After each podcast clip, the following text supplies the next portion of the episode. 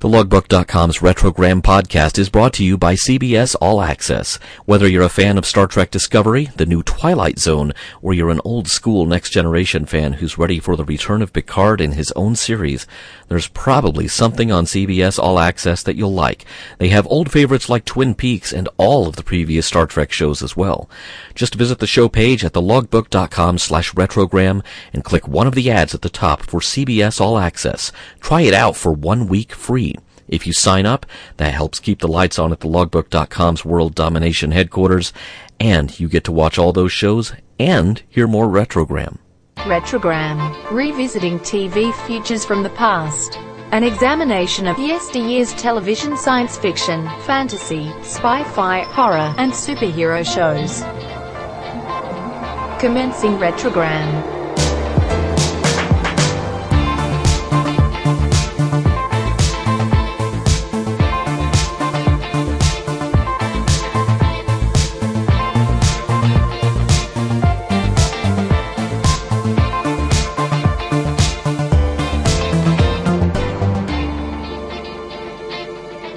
Retrogram number 7342. Saturday Morning Cartoons. Saturday Night Massacre. The week of October 14, 1973.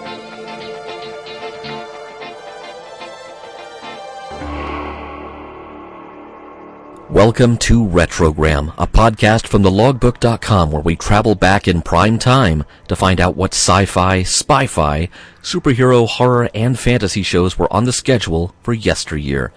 Sometimes we'll find out what was on during the week of a significant historical event. Sometimes We'll just pick out a week that looked like it had some fun shows in it. And you can help out. Go to thelogbook.com slash retrogram and look for the link to the Retrogram Timeline, a massive undertaking tracking numerous speculative fiction TV shows and sometimes TV movies from the beginning of 1970 through the end of 1990. You can nominate a week, tell us why you want it covered, and sit back and listen to the hilarity, or perhaps lack thereof, unfold. Basically, you're telling me what shows to watch, and I have to report back to you. Every couple of weeks, I'll be back with a new batch of old shows trying to find out what those shows had to say about us then, and if they have anything to say to us now. Were they influenced by recent events? Or were they just a good distraction from them? This week's shows fall into the latter category. Watergate had been ongoing for months, a constitutional crisis slowly unfolding in real time, but it doesn't seem that any of the stories in this week's retrogram concern themselves with corruption at the highest levels of the government. If anything, the recently established, at least as of 1973, Earth Day seems to be much more of an influence on the stories that unfolded on TV during this week than the slow boiling corruption scandal that was rocking Washington with each passing day.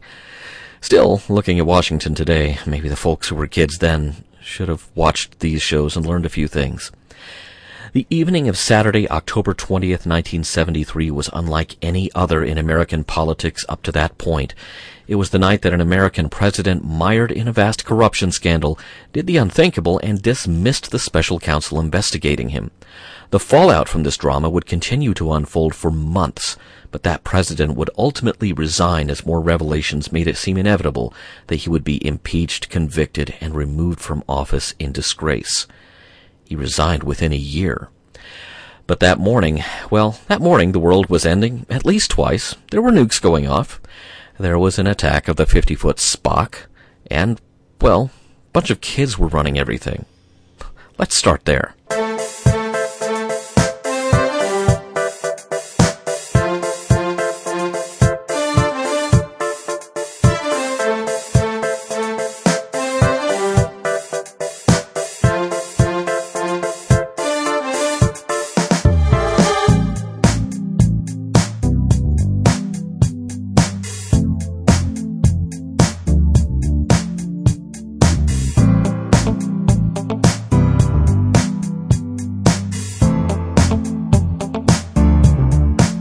The Star Lost, Episode 5 Children of Methuselah.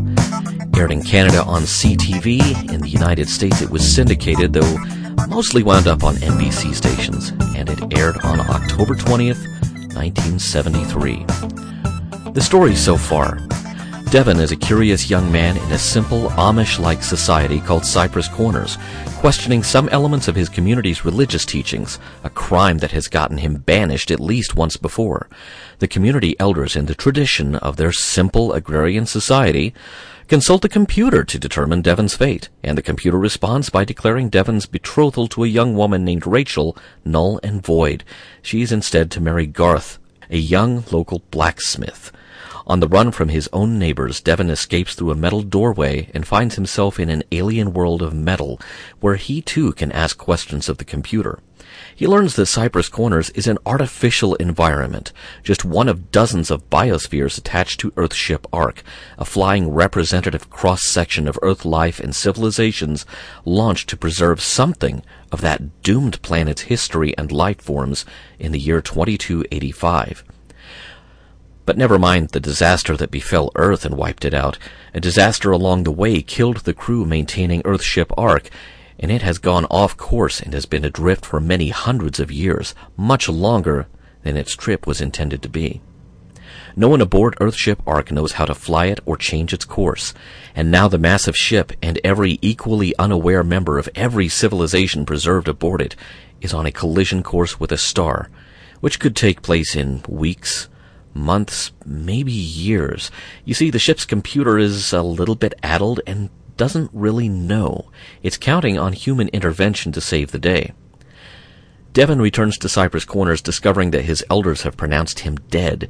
He challenges the very foundations of their religion and escapes with Rachel into the corridors of the ship to prove to her that he's telling the truth. Garth pursues them, intent on rescuing Rachel and doing away with Devon, as his elders command, only to discover the truth for himself. Now the three refugees from Cypress Corners explore the other biospheres on Earthship Ark, hoping to find someone who might help them change the Ark's course before all of its societies and the last of the human race are destroyed. Children of Methuselah. Devon thinks he's found what he and his friends have been looking for. Earthship Ark has a backup bridge, and it might even be occupied by someone who can change the ship's course. But when they approach the door, the voice of the ship's computer begins warning them away because it's a restricted area. Garth jimmies the lock as best he can, take that advanced technology, and the door opens just enough for them to see a little girl wearing some kind of uniform. Rachel slips through the door and operates the control to open it fully. Devon and Garth enter and find more children wearing more uniforms. Oh, and massive debilitating headaches that bring the two men to their knees, somehow caused by the children wearing uniforms. When Devon asks politely if he and his friends can see the bridge, he's assured that a course correction is already being plotted. Everything's under control. Under control of even more children wearing even more uniforms. And they'll introduce the three interlopers to Earthship Ark's captain when things are less busy. The captain greets Devon's party by informing them that they're under arrest and will be held for trial. And, oh, by the way, the captain must be in all of his mid-teens. As if things weren't bad enough, the kids who seem to be running the ship are unaware that there's a slight problem with the ship's course. While Devon, Rachel, and Garth are kept under guard, though, their guards are a bit more forthcoming. Their parents stayed behind on Earth when the Ark left, while they themselves were injected with an anti-aging serum by the ship's automated tutors. These kids are 500 plus years old. The trial doesn't go very well. When the children refuse to listen to Devon relating what he's learned since leaving Cypress Corners, Garth has an outburst in court, and he's then treated to a heaping helping of telekinetic pain and taken back to his cell. Devon is led back to the backup bridge, which the captain believes is Earthship Ark's main bridge. Devon is shown an astronavigation plot with no obstacles in sight, no star for the Ark to collide with. Hmm? To the young captain, this proves that Devon is lying, and he has Devon locked up with Garth again. But not before Devon notices a great big red switch. Master Separation Switch 3. Hmm, wonder what that's all about. The captain decides the two men should be executed, and Rachel should remain to tend to the needs of the younger children. Rachel is shown to an area where the kids, when they're off duty, get to de-stress and play by plugging into computer headsets that interact directly with their brains. Rachel's got a better idea, introducing simple games like hide and seek and blind man's buff to the younger kids. Though they don't understand the rules at first, they finally get it But this is the kind of de-stressing and playing that their captain just isn't having. So we are going to imitate the primitives, are we? he demands, before insisting that Rachel too should be held under guard. Devon and Garth escape from their cell and find that Rachel's been making friends by giving her guards names instead of numbers. With the help of the newly named Sarah and David, it's off to the bridge again, where the kids finally seem to be responding to a collision alarm. But not for the star. Devon finally puts two and two together. This is a training bridge for simulated navigation and emergency exercises. These kids aren't in control of Earthship Ark. The captain refuses to accept this and wants the three primitive intruders thrown into the sonic separator, which sounds pretty painful, whatever that happens to be. Hey, remember master separation switch number three, the big red button? Yeah. Devon totally sneaks across the room and hits that bad boy. The captain believes this will eject the training bridge modules into space, separating it from Earthship Ark and its life support systems. But guess what? Even that's a simulation. And it convinces the kids to let Devon, Garth, and Rachel go to continue their search for the real backup bridge, and maybe some real crew members. But hey, Devon tells the captain, take some time to be a kid, because you are a kid. Let your crew be kids, because they're kids too and Devon promises to return for the captain and his crew when the backup bridge is found. Because the way their luck runs, even though they've been doing simulation exercises for 500ish years, these kids may be the only ones who know how to fly the Ark for real when the time comes. So, a little bit about the show. The Star Lost was created by Harlan Ellison and was promoted as using a revolutionary new optical effects technique called Magicam, which was developed by Douglas Trumbull, the special effects guru famous for 2001 A Space Odyssey and the very recently, then recently released Silent Running. Magicam would integrate live actors in a blue screen environment seamlessly into miniature sets, which sounded great on paper, but there was just one problem. The Canadian broadcaster CTV, which signed up to produce the show, opted instead to shoot on video. So it kind of looks like uh, quite a few British sci-fi shows from around the same time. So the blue screen backdrops, they really have all of the verisimilitude of all the reality of early 70s TV weather reports.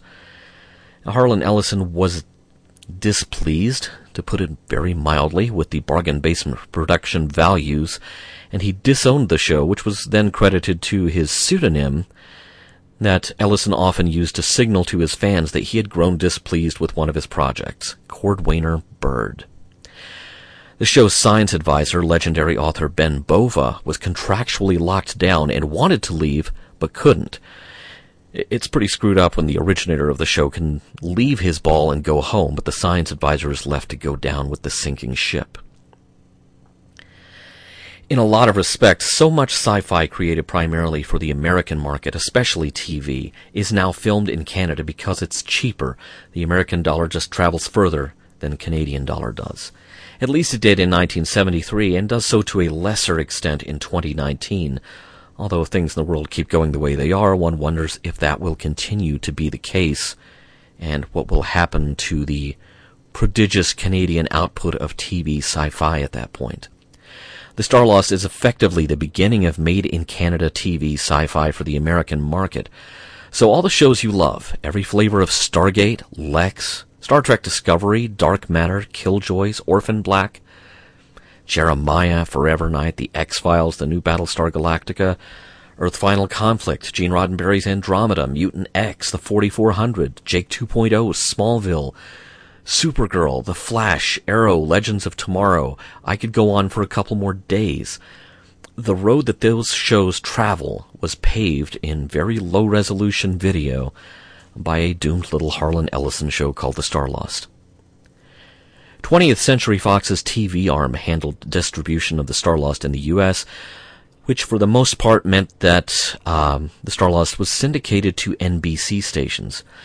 Since sci-fi was still perceived as kids stuff at this time, or at least family hour viewing in the U.S., these stations would frequently program the show on Saturday mornings after the network's Saturday morning cartoons and before the network's live weekend sports programming or afternoon movies.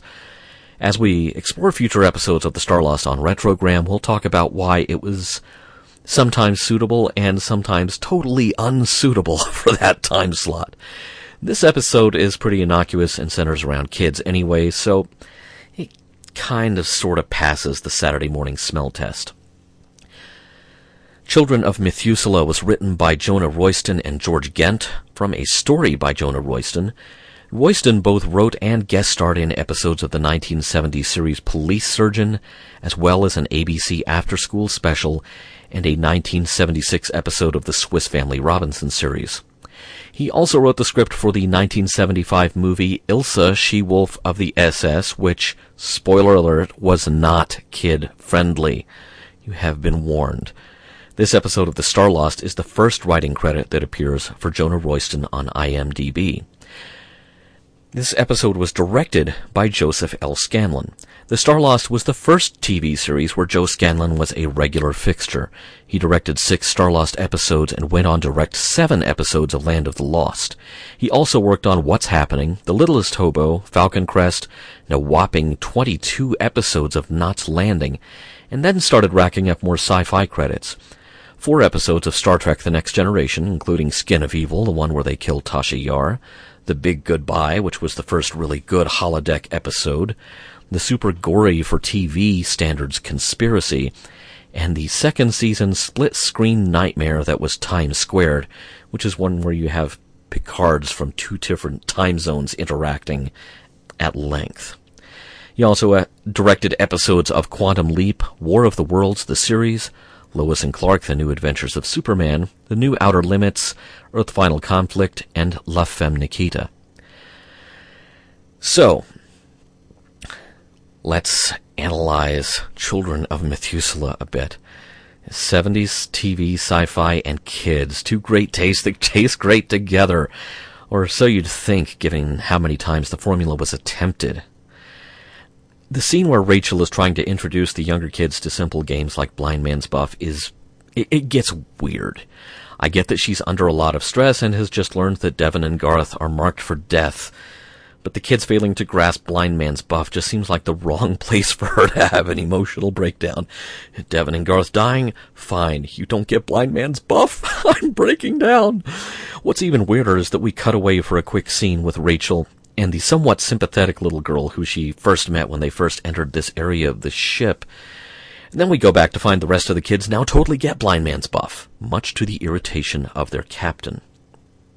It may sound like I'm crapping all over the Starlost, but there are things to love about this show. I'm going to buck conventional wisdom that says the show is a stinker, and I will put this on the table in front of you. The Starlost has one of science fiction TV's all-time great premises, which was then totally deep-sixed by lowball cheap execution. Harlan Ellison devised a really elegant format for his show. You're always on the ship looking for the show's holy grail, regaining control of the Ark but because of the element of the different biospheres, you can shoot in any location or any studio built environment and still be on the ship. And the environments need not necessarily be futuristic. The first episode's environment was, you know, aside from the guts of the ship itself, we start out in this agrarian society.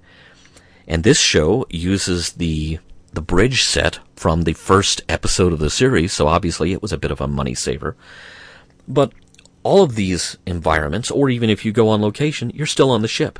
The different biospheres containing their different societies allow writers of later episodes to examine the foibles and follies of any Earth culture, any system of government, any religion. And Ellison, uh, sorry, Mr. Cordwainer Bird, leans heavily into criticizing fundamentalism and a lack of separation between church and state in the first episode. This episode kind of fluffs its execution, like so many other episodes of the series that has a great premise. The idea that a bunch of parentless kids have had their aging slowed down so they can spend a few hundred years training to be the custodians of a generational ship that will eventually meet a new crew? That's actually one of the better story ideas anyone had for the Star Lost, but somewhere between needing the story to sustain for 45 or so minutes having to explain that high concept kernel of the story to the audience, and then having to explain that high concept kernel of the story through child actors, well, it, it loses something in the translation. The pacing is actually decent for 1973 sci fi TV, but some of the scenes involving the kids kind of grind to a near halt. The kid playing the captain, unfortunately, is kind of the worst offender. He does pretty well with pompous, but it's a very stagey flavor of pompous.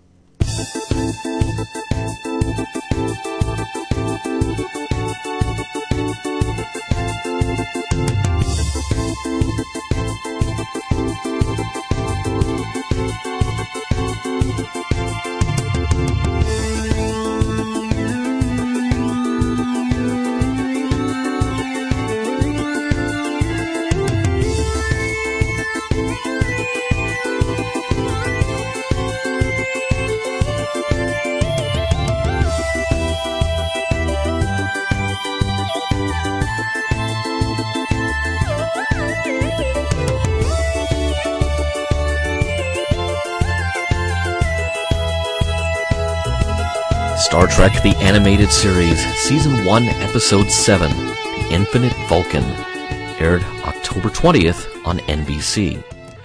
The story so far the five year mission of the Federation Starship Enterprise continues, with Captain James T. Kirk still in command, and Mr. Spock, Dr. McCoy, Scotty, Uhura, and the rest of the crew, well, most of them, along for the ride. This time they have a few new crew members who would have been nearly impossible to show in live action. The Infinite Vulcan. A landing party consisting of Spock, Kirk, Bones, and Sulu beams down to the planet Phylos, a world that shows signs of intelligent life, and yet nobody comes out to greet them. While Sulu examines tiny plants that uproot themselves from the ground, walk around on their roots, and then replant themselves, the others explore an abandoned city whose power source is still active, possibly a self-defense system. A shout from Sulu outside brings his shipmates running, and Dr. McCoy finds that he's been poisoned by contact with one of the plants. Sulu has only a minute to live, but nothing McCoy has with him will save Sulu's life. Vaguely humanoid plants appear, much larger cousins of the moving plants, and one of them introduces itself as Agmar, offering an antidote to the poison that's killing Sulu. Over McCoy's objections, Agmar treats Sulu and revives him with no ill effects.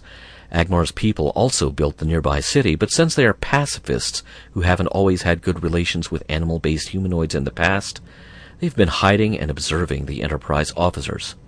Hey, there are flying plant-based life forms too, and while those creatures restrain Kirk, McCoy, and Sulu, one of them snags Spock and whisks him away to see the Master. Spock's crewmates are released just in time to meet a giant towering humanoid, Dr. Stavos Keniclius V. He seems to be in charge here, and the Phylosians defer to him as their savior, since he both brought a humanoid plague that threatened to wipe out their species, and then wouldn't leave until he devised a cure for them. Now that Keniclius has Spock, he orders the other Enterprise officers to leave. Since their phasers don't work inside the city, they have no choice but to beam back to the ship, where McCoy and Scotty prepare a more primitive weapon, little something we call weed spray. When they return, they find Spock in Keniclius V's lab, where he is cloning a giant Spock, Spock 2. But the cloning process is destructive. The original Spock from the Enterprise is dying. Keniclius believes creating a new master race of giant Spock clones is the key to keeping peace in the galaxy. But Keniclius himself and his clones are relics of the eugenics wars, and his most recent information on galactic history indicates that there's a constant threat of war between the Federation and the Klingons, the Romulans, and the Kzinti. Kirk has to convince him that the galaxy is presently at peace, even if it's sometimes a slightly uneasy peace. Shouldn't Keniclius turn his genetic engineering talents toward helping the Phylosians rebuild their species instead? After a mind meld between the original Spock and Spock 2, the Enterprise's Spock is restored to health, and he and his shipmates are allowed to go on their way. The Infinite Vulcan was written by original Star Trek cast member Walter Koenig, who played Chekov. Now, Walter was the lone holdout among the crew as far as voicing his old character, so Chekov doesn't actually appear in the animated series. His place on the bridge was taken by the three-armed Lieutenant Arex. He went on to write one episode each of Land of the Lost and Powers of Matthew Star, both of which are shows we'll examine in future retrograms. and one episode of Family, which falls outside the scope of this genre podcast. The Sulu is stung by something called the Retlaw plant, which um, is Walter spelled backwards. Very nice, Walter. Nice uh, Hitchcock cameo there. Kirk and McCoy uh, spend the entire episode mispronouncing Keniclius's name. They pronounce it Caniculus. I'm glad he wasn't irradiated, or else he might have wound up being a nuclear caniculus. This is why you include pronouncers in the script, by the way. Keniclius was trying to create a master race and was involved in the eugenics wars, so this sounds like someone who probably bumped into Khan at some point. Now, Keniclius seems more concerned with peacekeeping. Now, he has peacekeeping with an army of giant clones, because why not? But uh, Khan wasn't interested in peacekeeping. He was obsessed with tyrannical rule, so who knows which side of the conflict these two parties were on. Still, it's really interesting piece of continuity to bring up in the animated show of all places. There's one scene where I noticed there was a weird perspective on the bridge as Scotty and Uhura try to contact the landing party. It, it looked like Uhura was propping her knees up on her workstation. Why would anyone do that? I I kind of uh, boiled that one down to a it's just a misfire of perspective, a misdraw in the art department. Now, it's tempting sometimes to say that kids' TV at this point in time was smarter than kids' TV now, but that's not something I'm going to claim because kids now growing up, you know, I know because I'm a father, I have, uh, you know, one one kid who is screaming toward junior high school at a rate with which I'm just barely comprehending, let alone comfortable, and I have a toddler still, basically. He was about to, uh, we're looking at kindergarten for him. And kids today have to deal with different things growing up than kids my age did. Still, I listen to this line and it says something to the vocabulary that was expected to be known by the audience of this show uh, something that Spock says to Captain Kirk When you were not being bellicose, there appears to be no end to your arsenal of formidable talents. That's, uh, that's quite a line for a kid's show.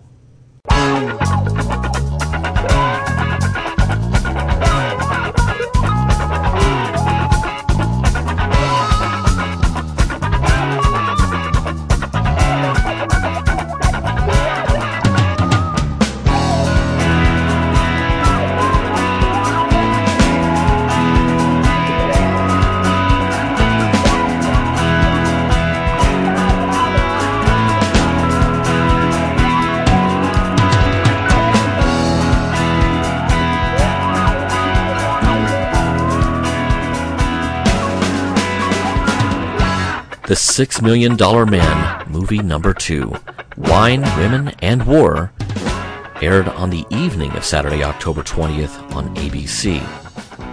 So if there's a candidate for any of the shows being interrupted by a news bulletin due to the day's events, this would probably be the top candidate. The story so far. Meet Steve Austin, test pilot turned astronaut turned moonwalker turned test pilot until he barely survived the crash of an experimental plane, losing an eye, one arm, and both legs in the fiery crash. These missing organs and limbs have been replaced with state of the art nuclear powered bionic prosthetics. His new eye can see further, his new legs can run faster, his arm can lift more and hit harder. And it's not a cheap procedure. Price tag, well, guess it's about six million bucks. There's another price tag attached too. In exchange for keeping him alive and maintaining his bionic implants, Austin now works for a top secret agency known only as OSI, the Office of Scientific Intelligence, which will assign him to hazardous duty in international hotspots too dangerous for your average flesh and blood secret agent. Oscar Goldman, Austin's new boss, is constantly worried about the well-being of his new top agent, because sometimes even Steve Austin's new assignments push the limits of what his bionically enhanced body can do. Wine, women, and war.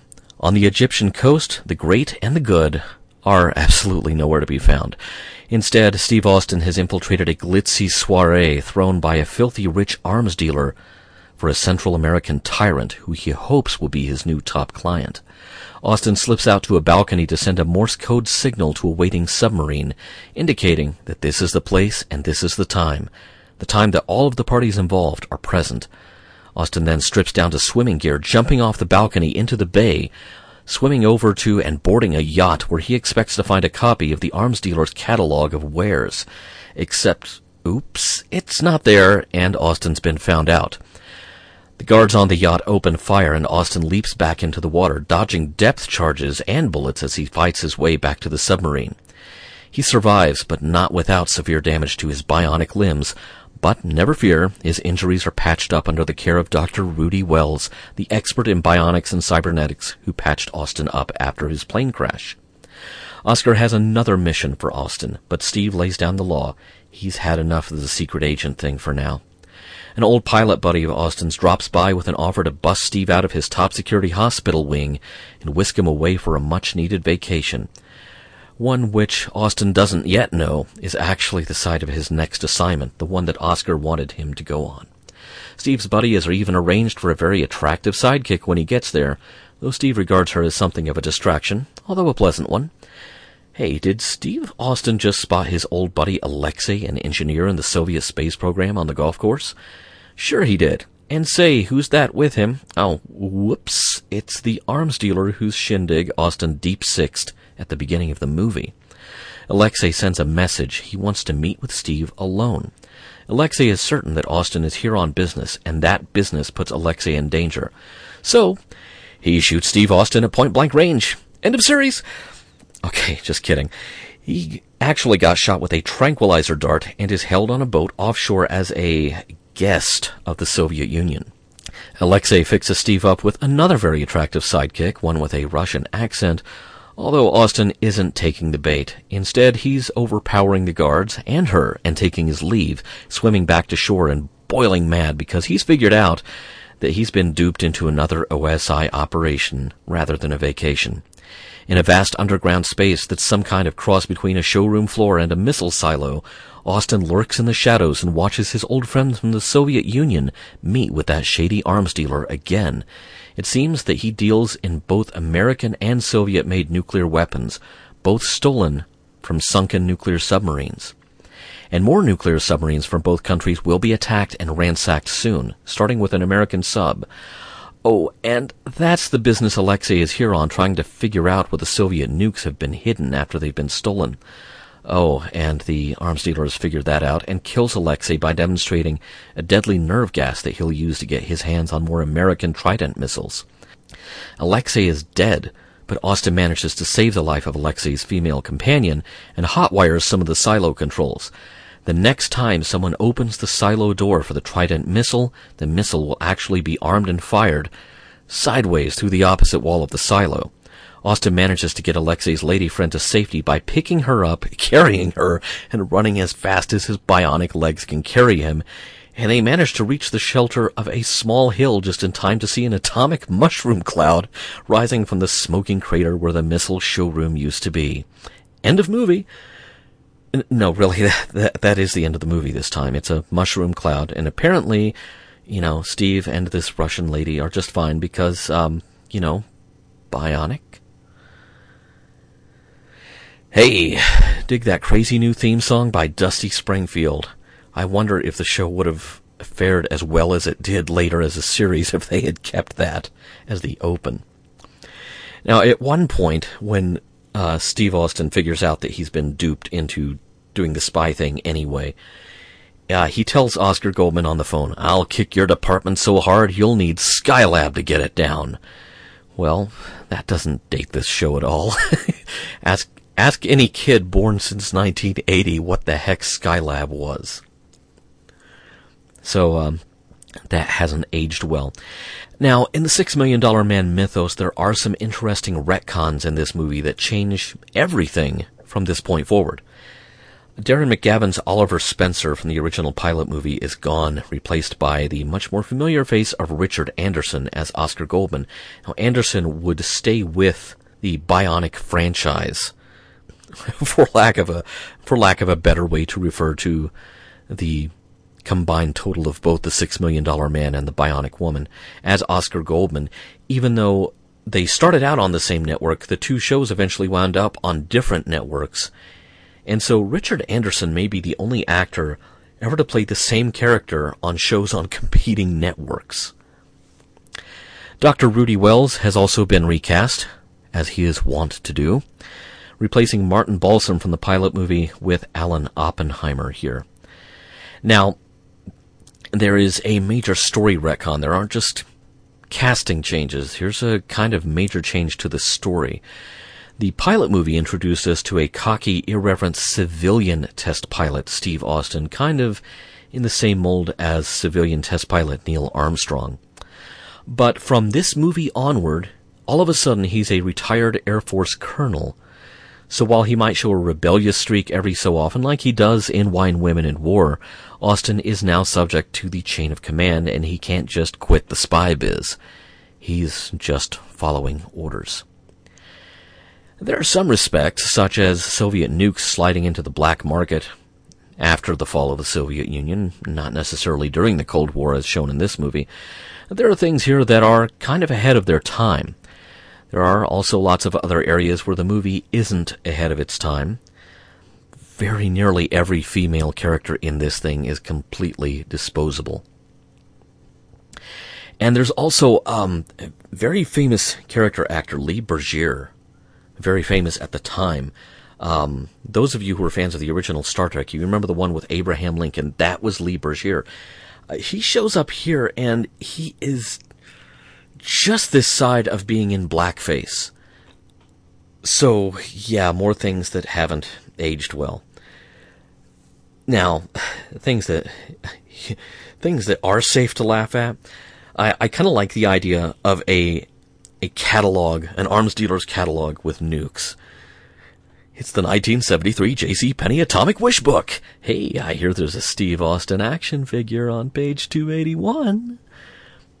Compared to some later Six Million Dollar Man stories, this one is barely even skin deep. It really doesn't have much of anything to say. It's just kind of a very jingoistic approach to a standard issue Cold War spy thriller.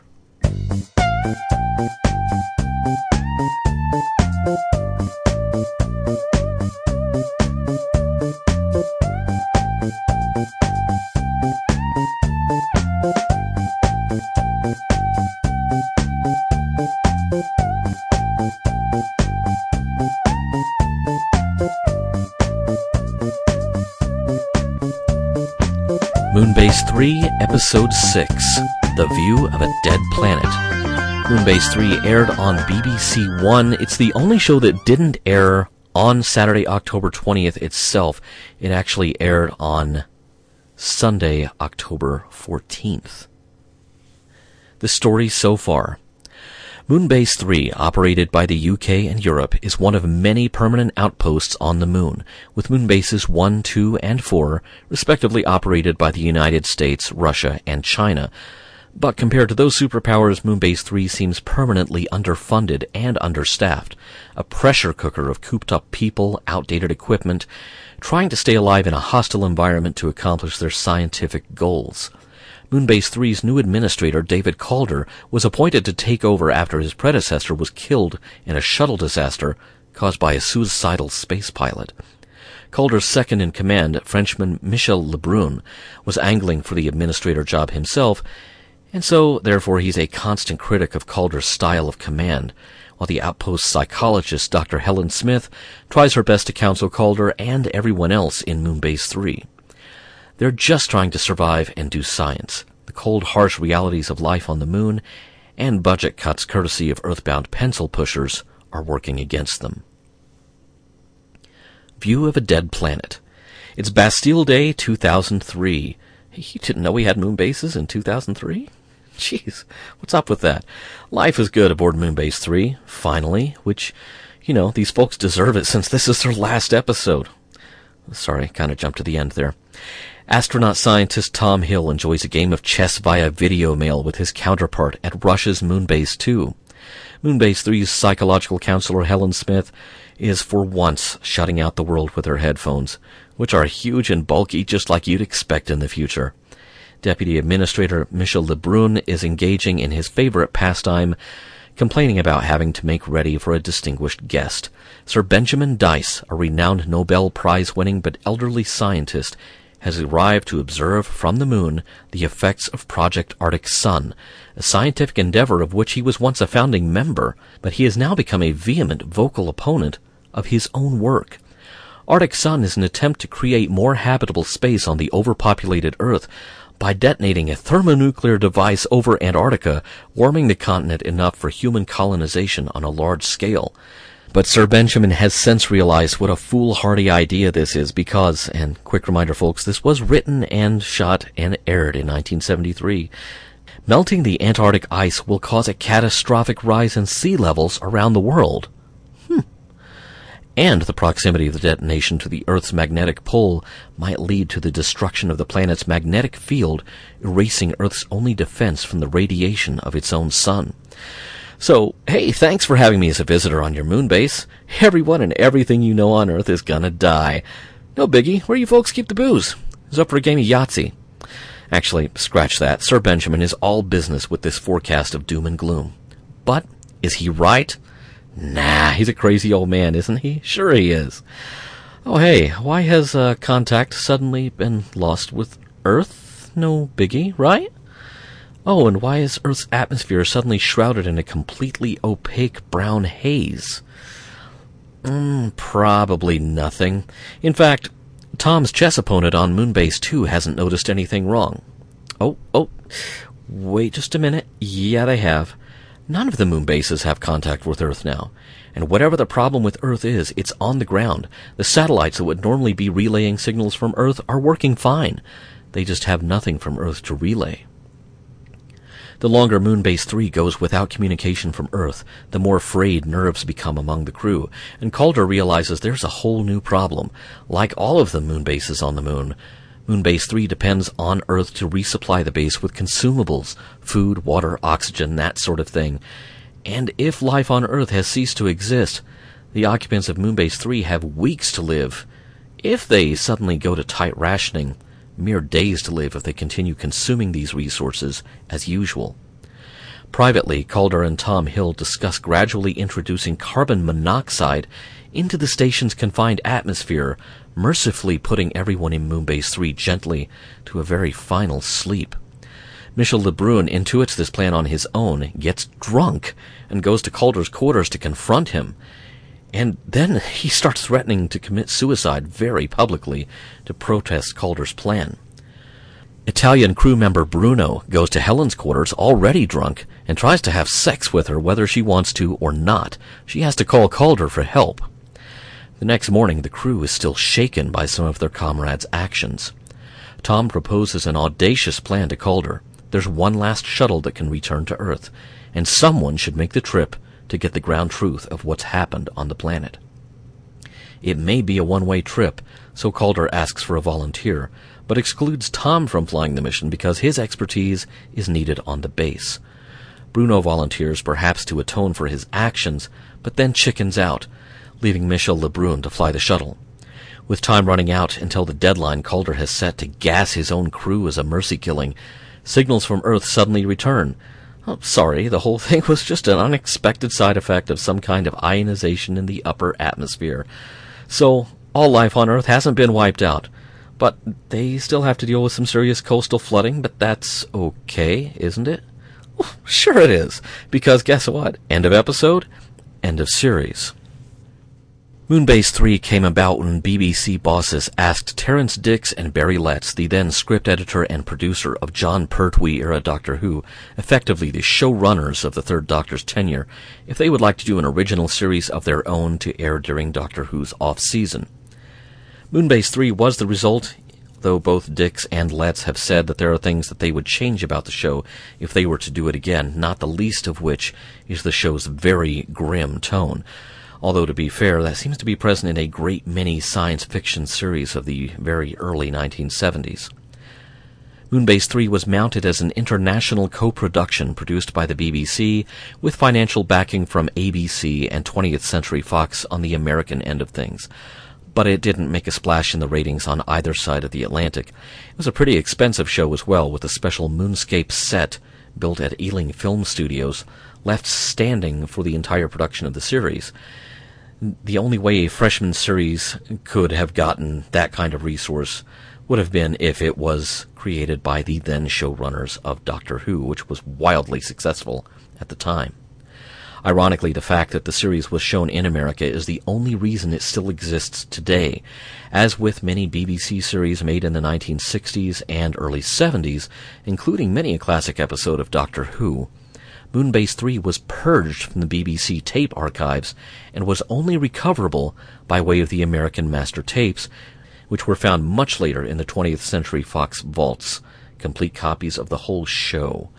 And this meant that the whole show could finally be released on DVD early in the 21st century, which was its first home video release of any kind. The discovery of the tapes in America prompted Moonbase's 3 script editor Terrance Dicks to blurt out, oh, sh- when he was told about the find. And he was probably just remembering that this episode would be one of the tapes that was found. Moonbase 3 had a short run, lasting only a single season of six episodes, after which many of its set pieces and even some of its cast members began migrating and showing up in episodes of Doctor Who yet to come. This episode was written by Arden Winch, a prolific British TV writer from the 1960s through the 1980s, who died in 1991. His early credits included the ITV Play of the Week and 30 Minute Theatre, although a lot of his later work was in some pretty dark corners of the TV schedule.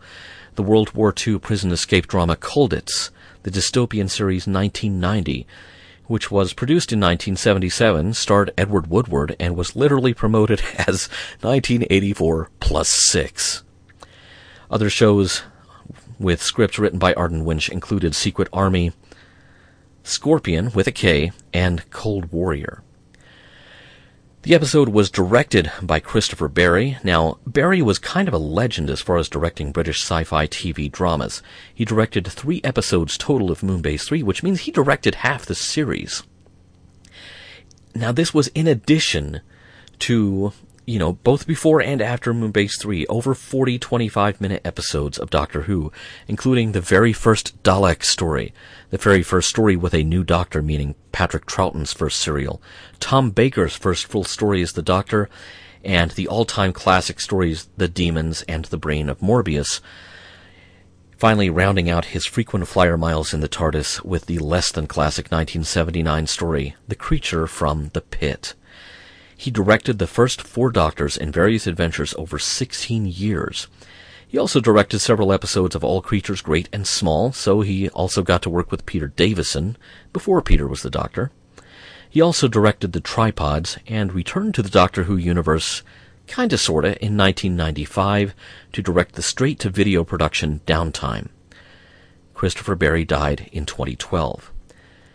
Now, you know who else put in some time on the TARDIS? Guest star Michael Gough, who was the celestial toy maker in the four part story of the same name in 1966 on Doctor Who, facing off against William Hartnell as the first Doctor. Four Doctors later, Gough returned as Counselor Hedin, a deeply misguided Time Lord who was very nearly the end of the fifth Doctor, Peter Davison, in the 1983 season opener Arc of Infinity. Oh, but he's done so much more than that. Michael Gough was Alfred the Butler to every live-action 1990s Batman.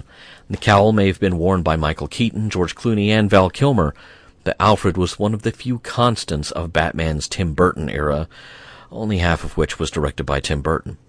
Long before that, Gough played the role of Dr. Armstrong, creator of the Cybernauts in the Avengers. Now we're talking about Steve and Mrs. Peel Avengers, not Iron Man and Captain America Avengers, just for the record.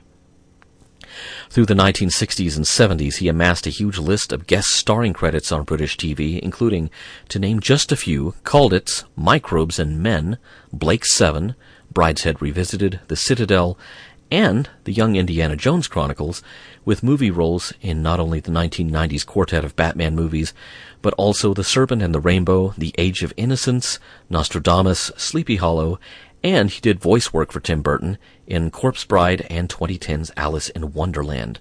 Michael Gough died in 2011. Now, it's interesting to note that he was 57 at the time that this episode of Moonbase 3 was filmed, but his character is this eccentric 80 year old scientist. So he tries to play the part, he tries to play it with a visibly stooped posture, but other than that, he really doesn't seem to be anything remotely like 80 years old. A recurring guest star on Moonbase 3 who uh, gets some of the most disturbing scenes in this episode is Garrick Hagon. Garrick Hagon is another Doctor Who veteran appearing opposite Jon Pertwee's Doctor as the main guest star in the 1972 six-part story The Mutants, returning to the series in 2012 for a smaller role in the Matt Smith episode A Town Called Mercy. He also had a role, though a less prominent one, in Tim Burton's 1989 Batman movie. But chances are, if you're listening to this podcast and you're a science fiction fan, you already know Garrick Hagon as Biggs Darklighter from the original Star Wars. Garrick had appeared twice already as Moonbase 3's resident vaguely Italian crew member Bruno Ponti, and yet in this episode he is suddenly Bruno Bertoli. So, this episode, holy crap, what a morbid episode. It reminded me of something that I had seen before but wasn't produced until much later.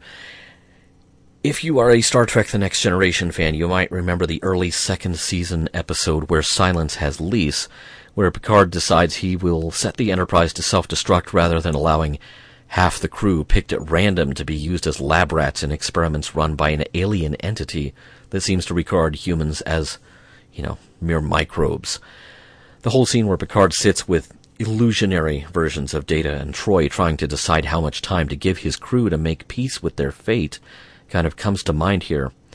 Except that this being early 70s British TV, we've got to have a lot more stagey angst, and, you know, the whole carbon monoxide thing, that's really kind of uncomfortably close to telling certain impressionable members of the audience uh, how to kill themselves.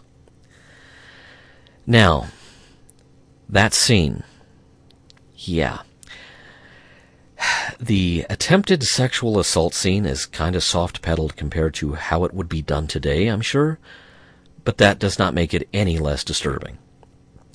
I generally try to find the positives about anything that I watch, but it's very hard to do. This scene did not need to exist. It did not need to be here or in any other episode of Moonbase 3. It was already clear from the previous scene with Michel Lebrun confronting Calder in his quarters, discipline is rapidly breaking down aboard the moon base. Got that? Thank you. Got it. That element of the plot is crystal clear without throwing a rape attempt into the mix. It's just as well that this is the last episode of the series because at this point I am I have a very vested interest in never seeing some of these characters again. And, you know, there are other problems with this episode. Uh, Sir Benjamin Dyce is given this gem of a line. I've always doubted if women have any useful place in science. Now, Helen very professionally throws that back in his face, but still, wow. 2003? Yeah, I know. It's it's still a problem in 2019, but there were better episodes of Moonbase 3 than this, but let's just say don't start with this episode, because the best was most assuredly not saved for last. Now, we've got a missing show. It's Orson Welles' Great Mysteries, Episode 8, Unseen Alibi, which aired on the evening of October 20th on ITV in the UK. Now, just in case you're not uh, familiar with this one, Orson Welles' Great Mysteries is a fun little anthology show with top flight actors and a really, it's kind of unintentionally funny opening title sequence with music by John Barry of the James Bond, the early James Bond films and The Black Hole, no less than John Barry. The opening titles are heavily posterized, blue tinted film footage of Orson Welles lumbering around in this gigantic cloak. I mean, it kind of kind of looks like I hate to say this, kind of looks like a big fat kid walking around with a blanket pretending to be a superhero. And the whole time he's smoking his cigar. The whole time. Because, you know, that's what Orson was famous for.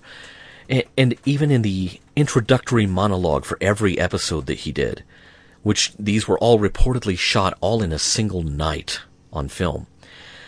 The cigar is always front and center in his monologues.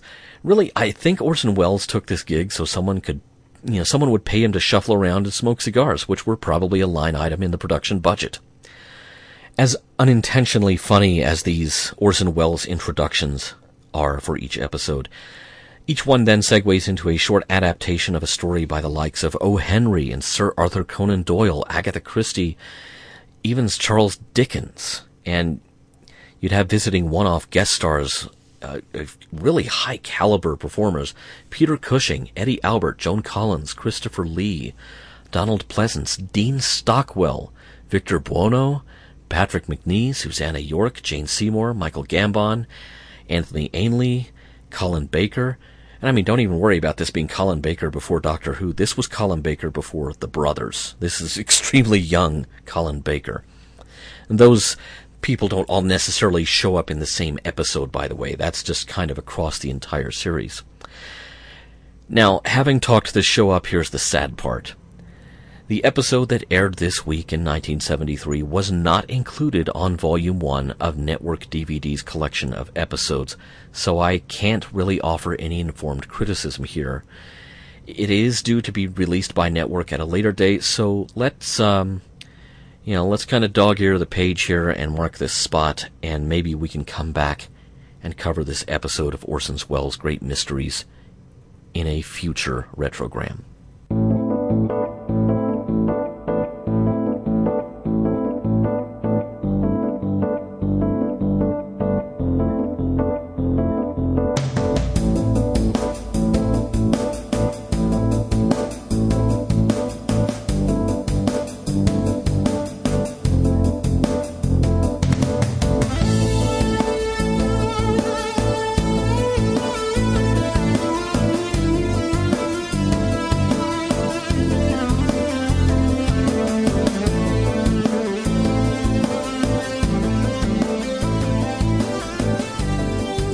Super Friends, Season 1, Episode 7, Too Hot to Handle, aired the morning of Saturday, October 20th on ABC. So this is what was on while Star Trek the Animated Series was on on NBC. The story so far.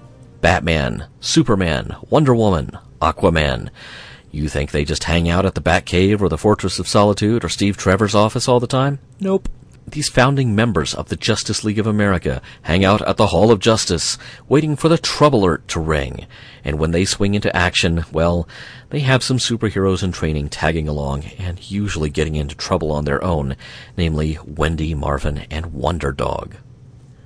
Too hot to handle. It's so hot in Gotham City, the cars stuck in traffic are overheating. Wendy, Marvin, and Wonder Dog are on their way to the Gotham Museum, but uh-oh, the museum is being overrun by enormous vines, which threaten to destroy the building. Since Gotham City is Batman's turf, he and Robin respond to the emergency, very quickly finding that when they grab the vines and pull, the vines grab them and pull back.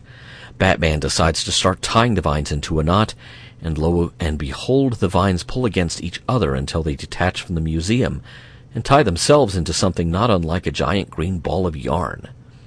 But as Glenn Frey won't sing for another 12 years, the heat is on, still. Wax figures of the superheroes are melting in the Hall of Justice. And hey, what's the trouble alert warning everyone about now? Farmland is turning into deserts. Glaciers are melting, flooding an entire island.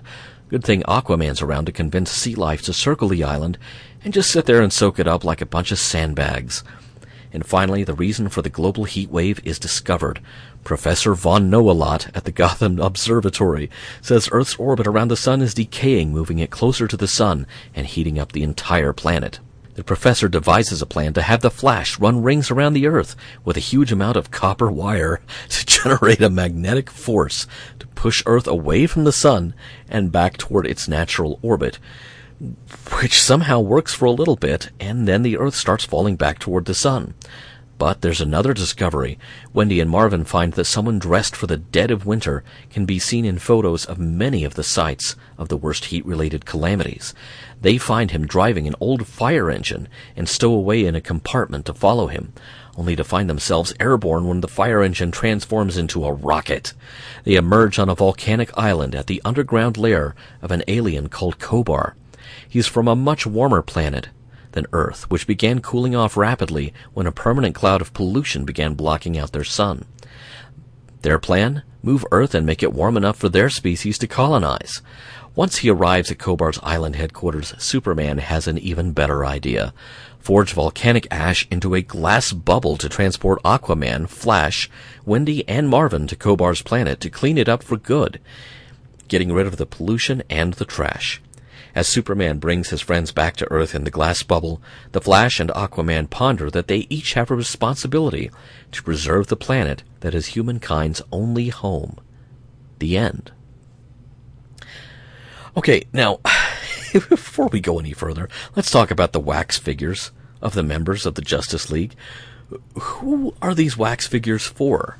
Is the public invited to the Hall of Justice? Are there tours at like two and four? Where do I sign up for this?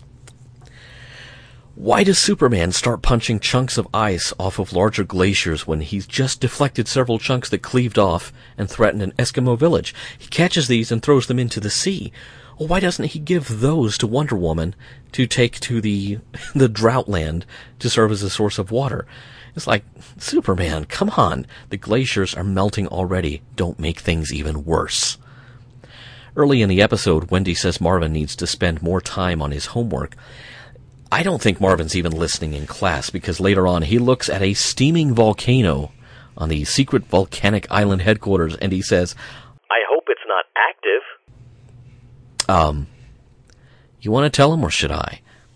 Let me shorten this story quite a bit for you. Kobar's fire engine transformer rocket is spotted by NORAD, and the Air Force forces him down, and the whole evil scheme goes down in flames a lot sooner. Here's the thing. NORAD wasn't called NORAD until 1981, but it had been in existence for 15 years at the time that this show aired. And there's also a possible plot complication that they missed the ball on.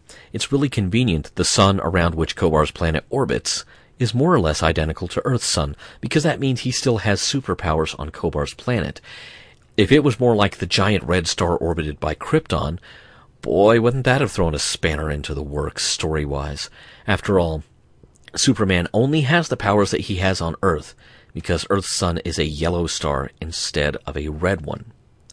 But I'm not sure if Super Friends ever dived into the whole Kryptonian backstory there, so maybe best not to even think about it.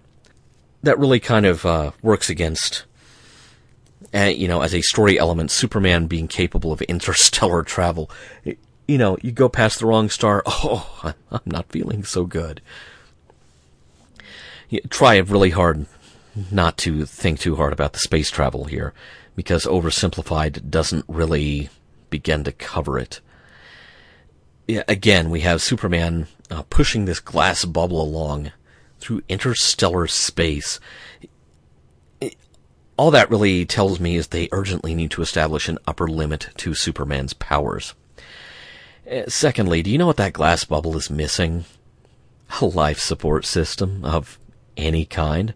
Maybe an entry hatch. Like I said, try not to think about it too much. The Flash has an interesting line here. We humans are the only creatures who can upset the balance of nature. This is in a cartoon in 1973.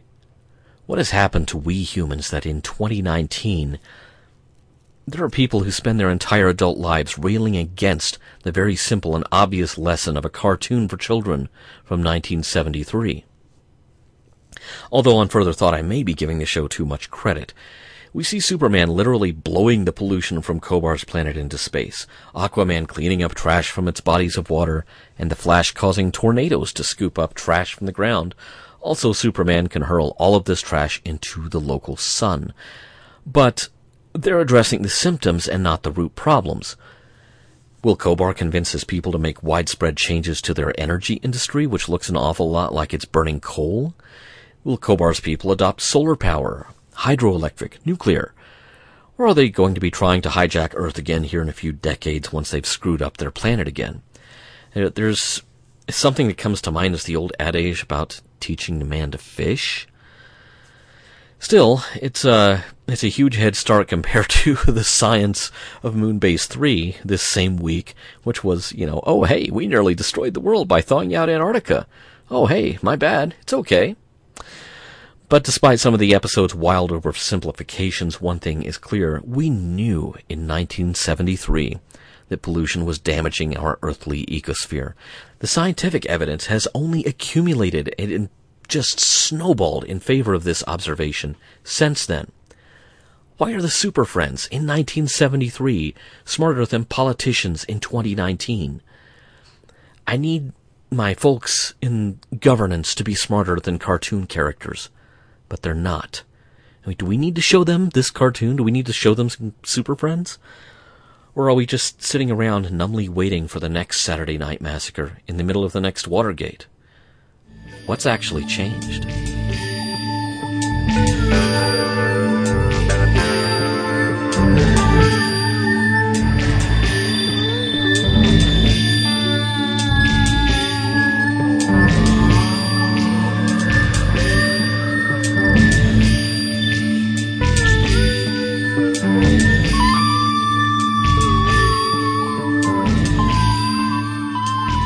So here we are at the end of the show, where to my amazement, I'm looking back on the week of October 14th, 1973, the sci-fi and other genre shows that were on.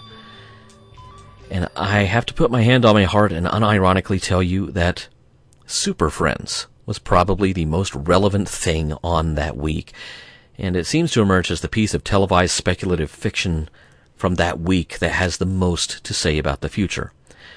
That's really not the result I was expecting going into this. Because here's the thing. Moonbase 3 was created by the showrunners that permanently embedded social and political commentary into the DNA of Doctor Who. There had been social commentary in the black and white days of Doctor Who, but under Barry Letts and Terrance Dicks, the show suddenly acquired, you know, very much a an ecological justice that was addressed in many episodes during the Third Doctor's tenure. The Starlost was created by no less a talent than Harlan Ellison himself. But the episode of Moonbase 3 this week wasn't written by Barry Letts or Terrance Dicks. And technically, no episodes of The Starlost were written by Harlan Ellison. Cordwainer Bird, yes, but not Harlan, and this wasn't one of those. With its on the nose ecological commentary, this week's episode of Super Friends, which is to say, the October 20th, 1973 episode of Super Friends, not this week as you're listening to it, emerges as the one with staying power. I mean, don't get me wrong, it's still as cheesy as it can be, and it seems like a very early draft compared to today's environmental and ecological messaging. But the understanding was there in 1973 and evidently we still need it pitched at this very simple, cartoonish level for the folks in the back of the room to get it. They're still not getting it. So why pick this particular historical event, this particular week from history, to build a show around? Oh, no real reason. Just one of those stray thoughts that went through my head. Because, you know, those same folks in the back of the room, they're still not getting it. The Retrogram podcast was researched, written, and hosted by Earl Green. The show's theme music was composed and performed by Jahzzar and licensed under Creative Commons. You can find his work at betterwithmusic.com and at freemusicarchive.org. FreeMusicArchive.org is also home to lots of other great royalty-free music. Additional music in this episode was created by DZ, Samarite, and Andrew Howes, also licensed under Creative Commons. A huge thanks to the logbook.com's Patreon supporters, Kevin Bunch, Darwin Hannon, Mark McDonald, and Javier Ost. Want to help them help me keep the site and its various podcasts and videocasts alive? Pitch a few pennies, or pitch a lot of pennies, into the hat at patreon.com slash the logbook. You can also support the site by buying t-shirts and other goodies from our store at redbubble.com slash people slash the logbook or by ordering, well, just about anything through our affiliate links at thelogbook.com slash store from places like Amazon and eBay. Retrogram has been a production of thelogbook.com.